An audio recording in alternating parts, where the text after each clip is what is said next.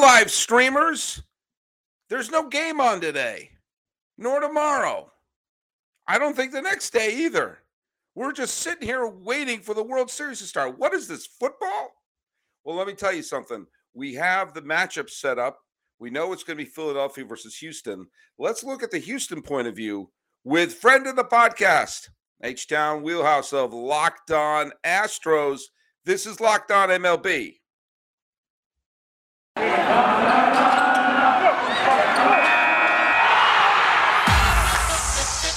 You are Locked On MLB.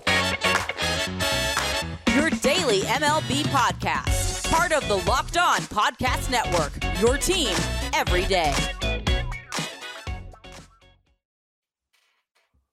Hello, baseball fans, and welcome to Locked On MLB, part of the Locked On Podcast Network, where it's your team every day. This is the daily podcast. We talk about all of Major League Baseball. I am your host, Paul Francis Sullivan. I have a low third somewhere. There it is. Feel free to call me Sully. I am an Emmy nominated television producer. I've been a comedian, a filmmaker, a writer. I've written for magazines. I've appeared on HBO talking baseball. And I've been podcasting about baseball for over 10 years. In fact, my 10th anniversary was just the other day for the Old Sully Baseball Show. And now I've been part of the Locked On Podcast Network for the last four seasons. And we are the podcast that doesn't mind if a podcaster has credentials or is in the locker room. Those of you may know what that's all about. We welcome everyone to have a podcast. Everybody can have a podcast. You have a podcast. You have a podcast, and you have one too. If you're in the live stream, you're watching us there, send in something in the chat. Keep it clean. Or, or don't keep it clean. If you if you don't keep it clean, I'll just read a, a, a sterilized version of it. Hey, follow us at Locked On MLB Pods on Twitter and on Instagram. And I'm your pal Sully. I'm at Sully Baseball on Twitter, Sully Baseball Podcast on Instagram. Uh, my guest today is making his. Uh, I've done what about nearly 1,000 episodes of Locked On MLB, and I think my guest today has been on half of them.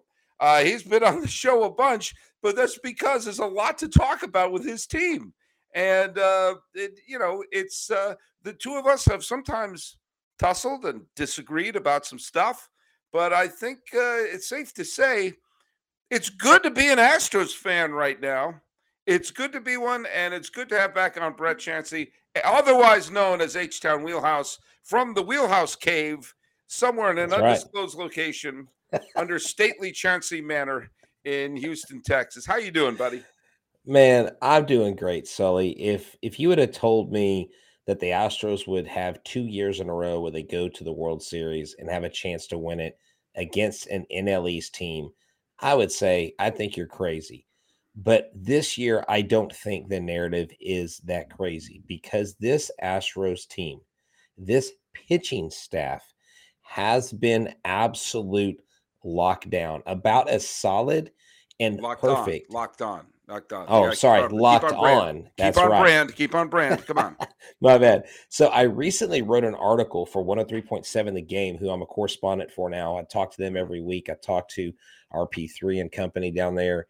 And my the title of my article is Perfection Isn't Always Perfect. And the perfect record, it isn't perfect, but they found a way. Right. Well, I mean, look at the Astros are now the third team in the history of the current incarnation of the postseason to go into the World Series with a perfect record. Now, the the other two teams were the 2007 Rockies and the 2014 Kansas City Royals. And I think the interesting thing about both of them the Rockies had to play. There was not. It was not the wild card game, but it kind of was. They had to play a one game playoff Okay. with the with the San Diego Padres for the wild card, of which they were three outs away, and Trevor Hoffman on the mound from losing that game. They would have been a one and out and totally forgotten that they even made the postseason. And Hoffman blew the save.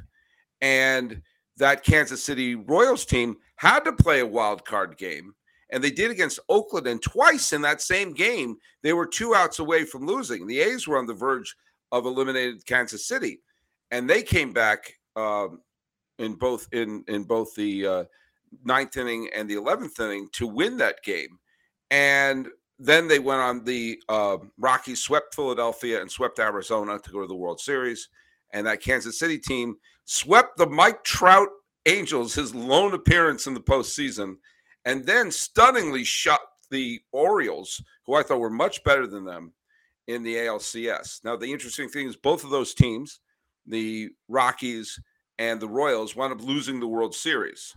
The Rockies got swept by Boston, who just were better. And right. the Royals got to a thriller in game seven against San Francisco, where the winning run was at the plate when Salvador Perez popped up against Madison Bumgarner and the Giants won that series. So the perfect this the perfect postseasons did not end perfectly for those two teams. This Astros team, unlike those other two teams, are not massive underdogs who fought their way from the wild card all the way to a shocking pennant. The Astros won a pennant that they were supposed to win, and they did. They did. And the, when you look at the previous, the last two teams, um, we, we know 2017 won it, but you look at 20, I mean, 2019 and 2021, they get to the LCS. They come against a Nationals team. Um, I mean, they get to the World Series. They come against the Nationals team that just was a team of destiny. They get to the Braves team, who basically was powered by four free agent signings and mm-hmm. Will Smith, who's now a Houston Astro right. and will probably make his way on the World Series staff. When you compare the bullpens, the bullpen this year, you don't even hold a candle to this bullpen from the other two teams. Oh, absolutely bullpen, not. No, when, absolutely.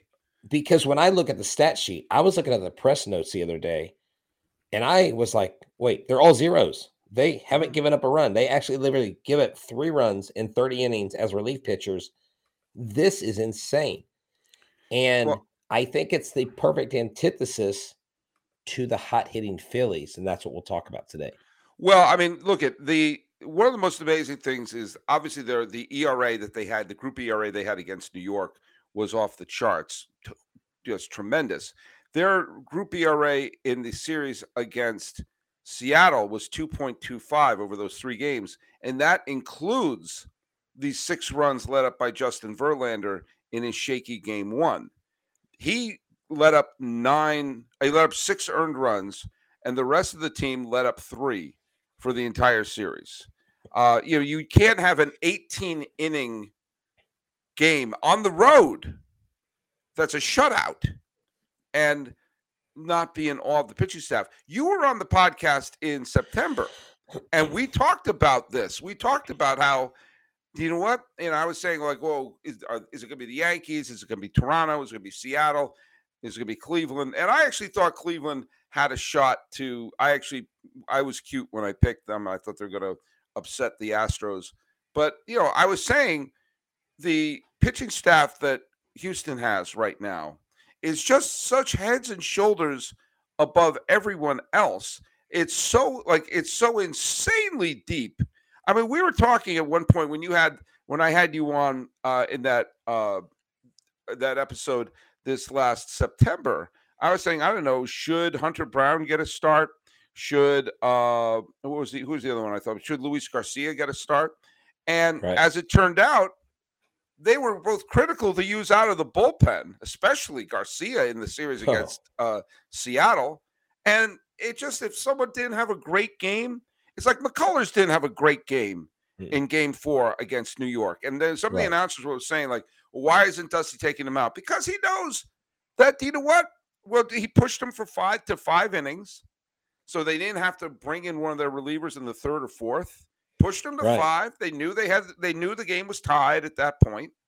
And they also said that, okay, but we know we can turn to Neris and everybody else. And it just everything ran perfectly to script. And that depth it, is what carried him past a very good Seattle team and obviously a talented Yankee team.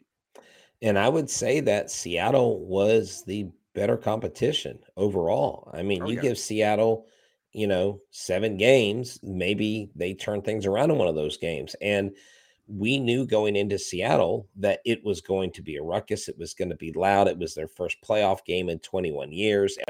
Everybody was there. Well, funny with Greinke was there with his family. They were all dressed in Mariners gear because they have friends and family that are from Washington. They're from Seattle. And so Zack Greinke was incognito. He was in his Bass Pro Shop hoodie and a Bass Pro Shop buck, bucket fishing hat, and nobody recognized him. But I'm like, if I would have seen him, I would have recognized that guy for of sure. But Luis Garcia, Sully, this guy sits on mm-hmm. a staff that boasts seven bona fide starters, four of which could be aces. And Luis Garcia could easily sit down with a coach and make a case that he should be one of those four starters. Yeah. Of course, he's got Cristian Javier in his way, but he's still very good. And we haven't even seen Jose Urquidy once. Jose Urquidy is the only person on this pitching staff that has a 3 0 record in the World Series. Yeah. So he's got the most World Series wins of any pitcher, and we've yet to see him. But I mean, going, yeah. Mm, sorry, keep going. Sorry, I didn't mean to cut you in there.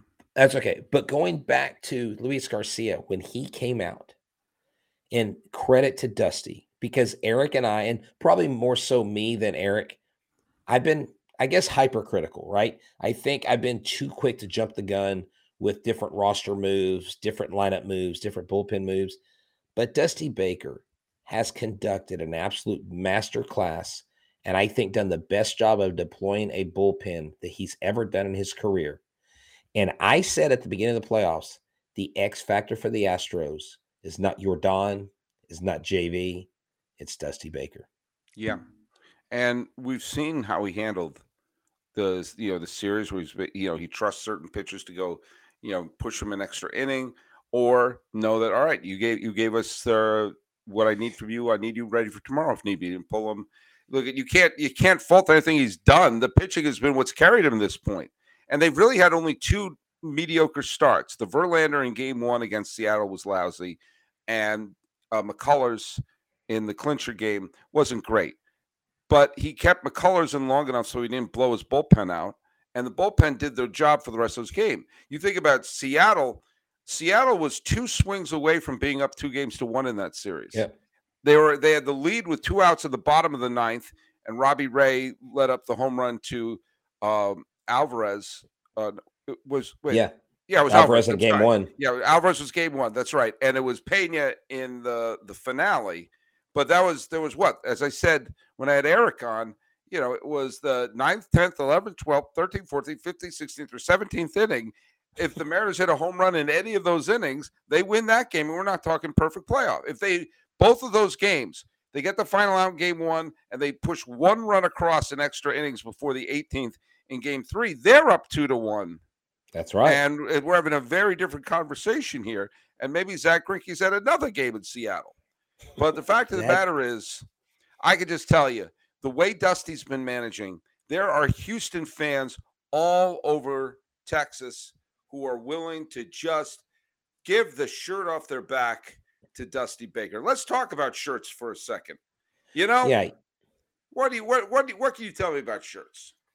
So dress shirts are tricky. It's hard to find one that fits just right while also being comfortable and that matches your style. We know you're a stylish guy, Sully. Oh, Plus, with all the hustle and bustle that you got going on, you need a dress shirt that looks good enough to get the deal done at work. Whether you're hanging out with Steve Carell or you're taping a classic um, series about the Boston Red Sox, it's got to be comfortable enough to play catch with your kids and dropping them off at practice. And see, the dress shirt was due for a radical renovation kind of like the Astros after they lost 100 straight, you know, 100 games in three straight seasons. Rhone stepped up to the challenge. Rhone's commuter shirt is the most comfortable, breathable, and flexible shirt known to man, and here's why. Mobility is everything. Rhone's comfortable four-way stretch fabric provides breathability and flexibility that leaves you free to enjoy what life throws your way. Looking good is easy. It's time to feel confident with the wrinkle-free shirt without the hassle. With Rhone's wrinkle release technology, wrinkles disappear kind of like runs on the scoreboard when the Astros relief pitchers are on the mound. And it's an easy shirt to go with because it's got odor free technology with gold fusion, anti odor technology. Even Rougned Odor would smell good in this shirt. The technology, you'll be mm. smelling fresh and clean all day long. And on top of that, Rhone is 100% machine washable. So you can ditch the dry cleaner altogether. The commuter shirt can get you through the workday. This is what I want you to do. Go to rhone.com slash locked on and use the promo code locked on to save 20% on your entire order. That's 20% off your entire order when you go to rhone.com slash locked on and use the code locked on today. Hey, by the way, uh, those of you who are in the chat, uh, I see you, David Samuel Blaine. David Samuel Blaine is one of my regular listeners here, and he nice. loves to stop by the chat. How you doing, buddy? Nice, and uh, you gave me a nice little high Sully here. Hey, uh, Adam Scott Bristol is uh, has been following me since the old Sully Baseball Daily Show. Uh, in fact, he came, if I'm not mistaken, he came to the live taping of my 1000th episode of the old Sully Baseball Show back in 2015.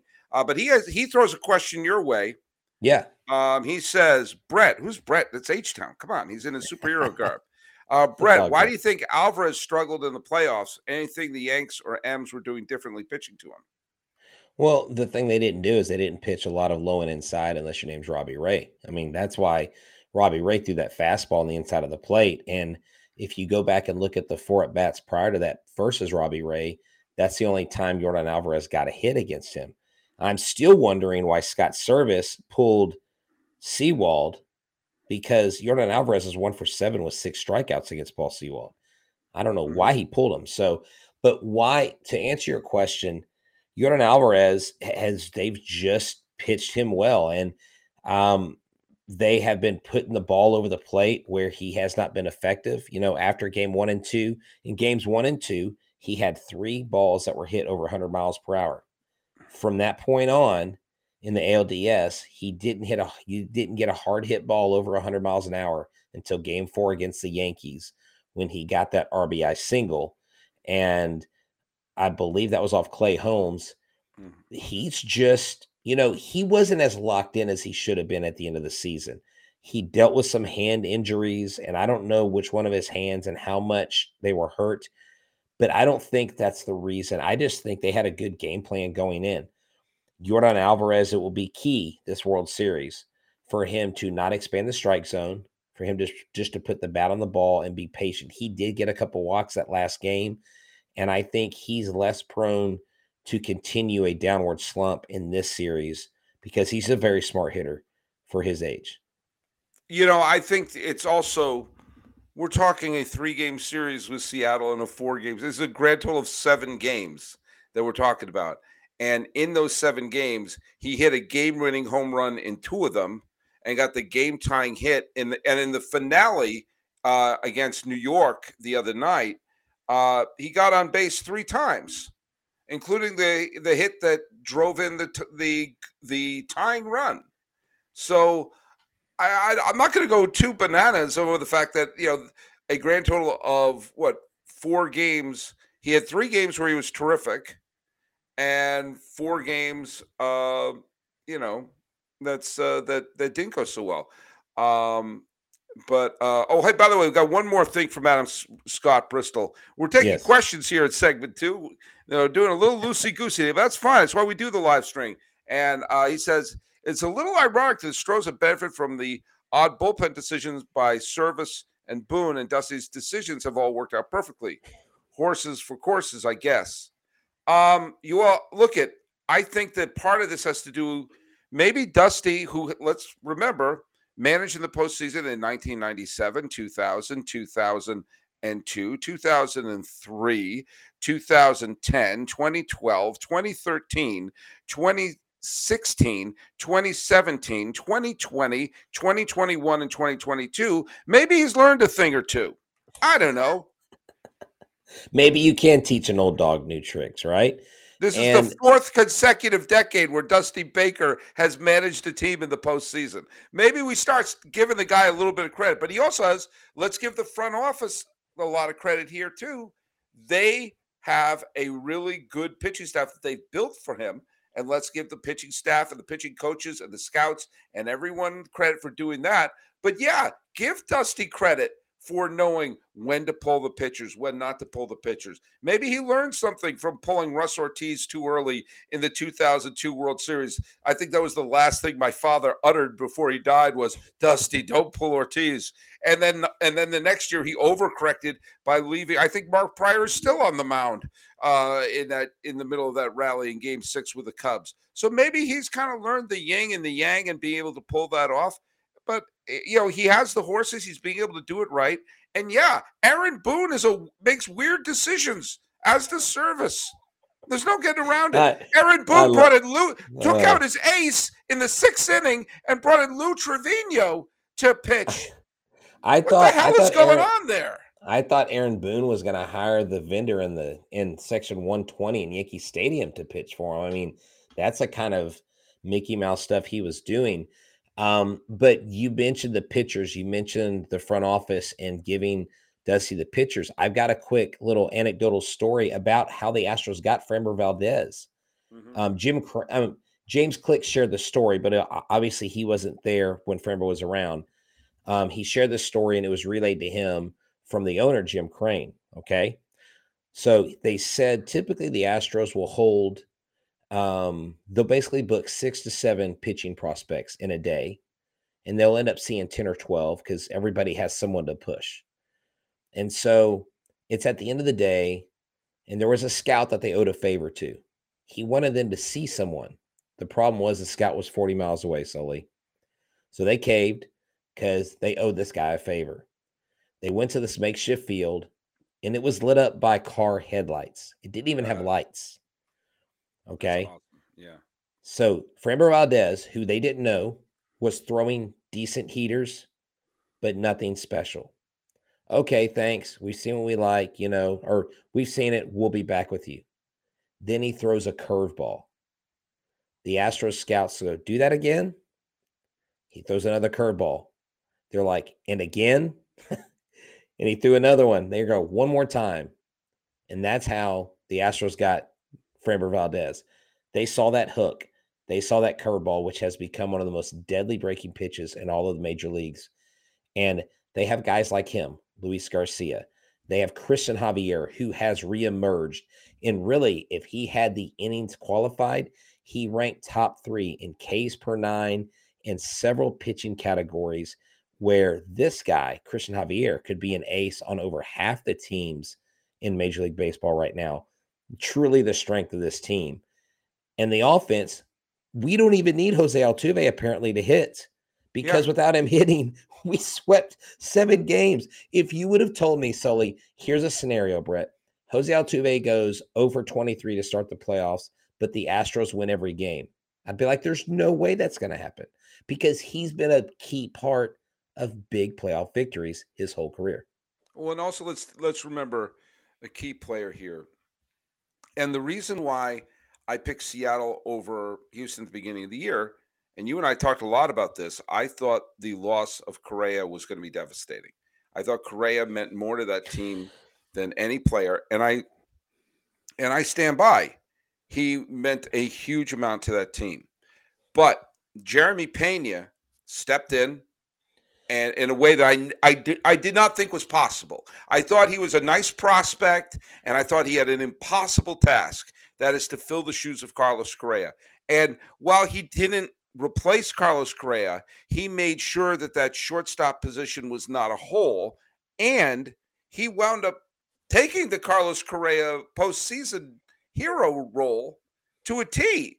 He hits the home yeah. run to win the clincher against the uh, Seattle is the MVP of the series against New York and highlighted by the three run homer that turned just looked like, oh, geez, maybe the Yankees are going to get off the mat. Who knows what's going to happen? The nanosecond he hit that three run home run, every single Yankee fan felt, oh, no, oh, dear, it's happening. And it happened. And so, you know, Pena fitting in there was great, but let's give Dusty some credit too. Because Dusty's had a reputation in his career of leaning heavily on veterans and ignoring rookies a lot of times in his career. He put Pena in there and said, "We're sticking with this kid." He didn't, he, and they, and he set the lineup. You saw the Yankees were playing.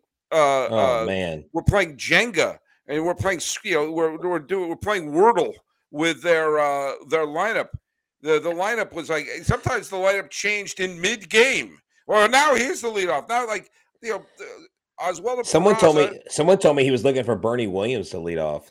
He was, yeah. At one point, I mean, you know, he was digging up the body of Lou Gehrig. I mean, it, it was no idea what was going to happen. Can Whitey Ford still play? Well, I mean, he's more effective than some of the pitchers they've tried it out there. But the fact of the matter is, is that yes, and of course, Yankees had a tremendous number of injuries to their team, but everyone had injuries. Michael Brantley didn't play for the Astros. Yeah, if they could have used him. You know, every team has injuries. Yes, and and like when you and I'm sorry. I mean, some of these players had fine seasons, but no one's going to look me in the eye and say this Yankee team that actually finished pretty strong you know, they had the, they they slumped after the All Star break, but they finished strong. They won the division by I think nine games or something like that. By let me just put it the last week was a non-issue, and 99 games and everything like that. You're telling me they didn't go to the World Series because Andrew Benintendi was hurt? Let because DJ LeMahieu, because Michael King was hurt. Really? That's what we're, that's what we're gonna say. They and, still like eh, they still had you know their top pitchers there. They still had several of their top relievers there, including Loaisiga, who they didn't use in some key situations against Houston. And they still had Aaron Judge, who was swinging and missing. And Donaldson, exactly. who's awful. Oh gosh, Donaldson is he is a shell. He is he's not. I mean, he's a former MVP. I mean, oh yeah, he's he's he's been there, done that. He, he's he's had great moments as a major leaguer. He was at the highest level. I mean, you don't win MVP just because you're some like lucky guy that falls into the award. I mean, you get awarded that with reason and you know for cause. Uh, H Town, tell people where they can listen to your terrific show. Yeah, um, YouTube. You can check us out. We go live just about every episode. You can check us out on Apple, Google, Spotify, Odyssey, and just remember, we're your team every day, and we're always positive, always Stros. And you can follow us at Locked On MLB Pods on Twitter and Instagram. I'm your pal Sully at Sully Baseball on Twitter, Sully Baseball Podcast on Instagram. Showing nothing but Astros love, and we'll probably get no credit for it. This has been Locked On MLB. Recording this on the 25th day of October 2022. I'm your host, Paul Francis Sullivan. Please call me Sully.